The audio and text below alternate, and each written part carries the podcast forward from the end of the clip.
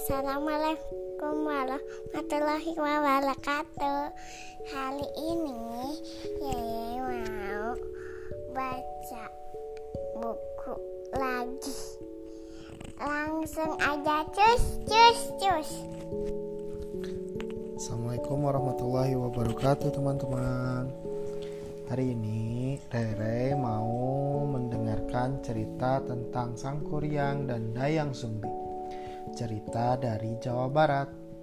Ilustrasi dibuat oleh Cah Tina. Pengarangnya masih kayak kemarin, Dian K. Dayang Sumbi adalah seorang putri yang mengasingkan diri di hutan. Di sana dia hanya ditemani oleh anjing jantannya yang bernama Tumang. Untuk memenuhi kebutuhan sehari-hari, Dayang Sumbi menenun kain yang kemudian dijualnya ke pasar.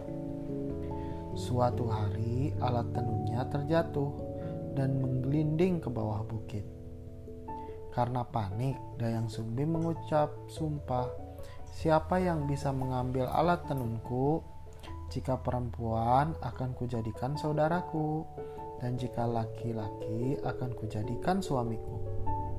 Tak diduga, Tumang berlari kencang menuruti bukit dan mengambil alat tenun Dayang Sumbi. Dayang Sumbi akhirnya menikah dengan Tumang.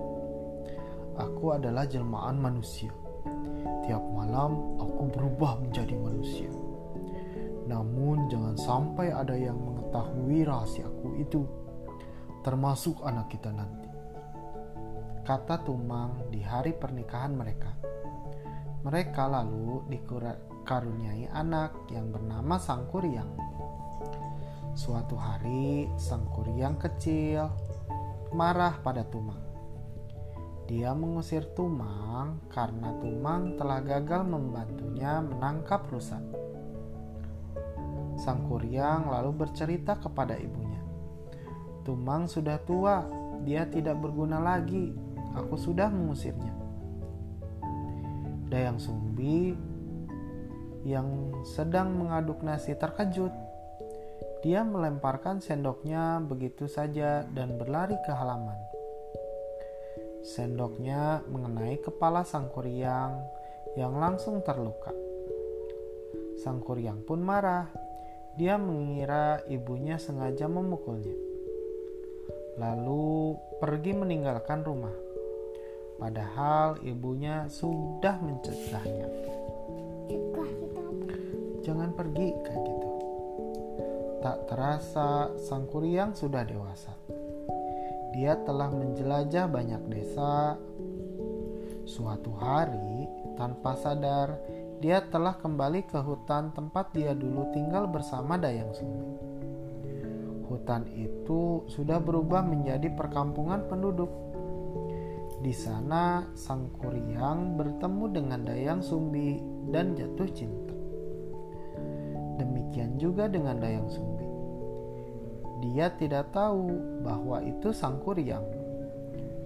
Mereka memutuskan untuk menikah. Untunglah, saat Sangkuriang melepas tutup kepalanya, Dayang Sumbi melihat ada bekas luka di kepala Sangkuriang.